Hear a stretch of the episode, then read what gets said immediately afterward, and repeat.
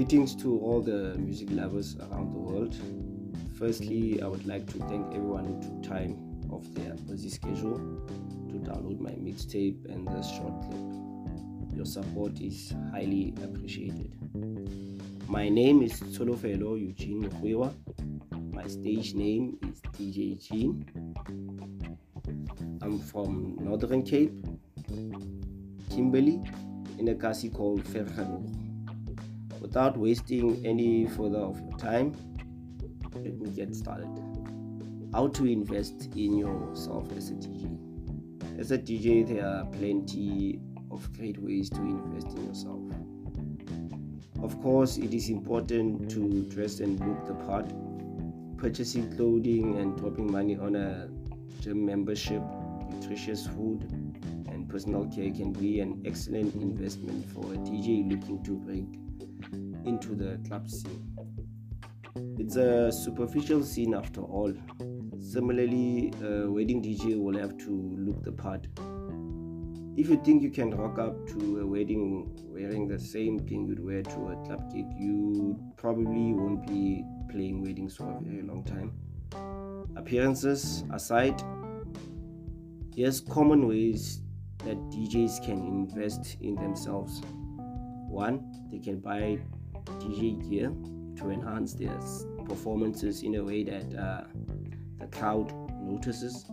They can buy professional DJ press kits.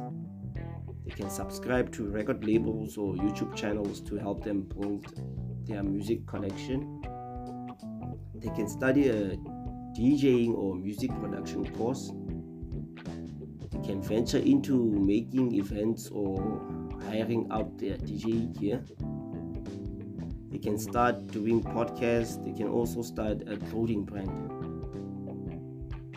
these are all excellent ways to reinvest uh, the money you make DJing to improve the services you offer.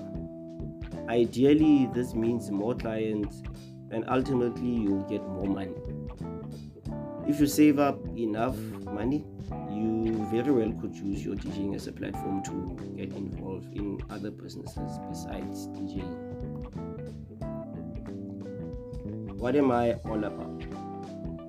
I am all about collaboration, growth, uh, unity, and educating other DJ producers about how the music scene works. I'm not saying that I am an expert, but my experience says a lot about myself. I also love learning from other DJ producers, promoters, club owners, you name them because I believe that uh, I'm still a learner in all that I do. And lastly, I would like to thank Thamzini for giving me this great opportunity of being a part of his podcast. I really appreciate it. To my supporters, you guys know what to expect. The mix is fire. Thank you very much for your time. God bless.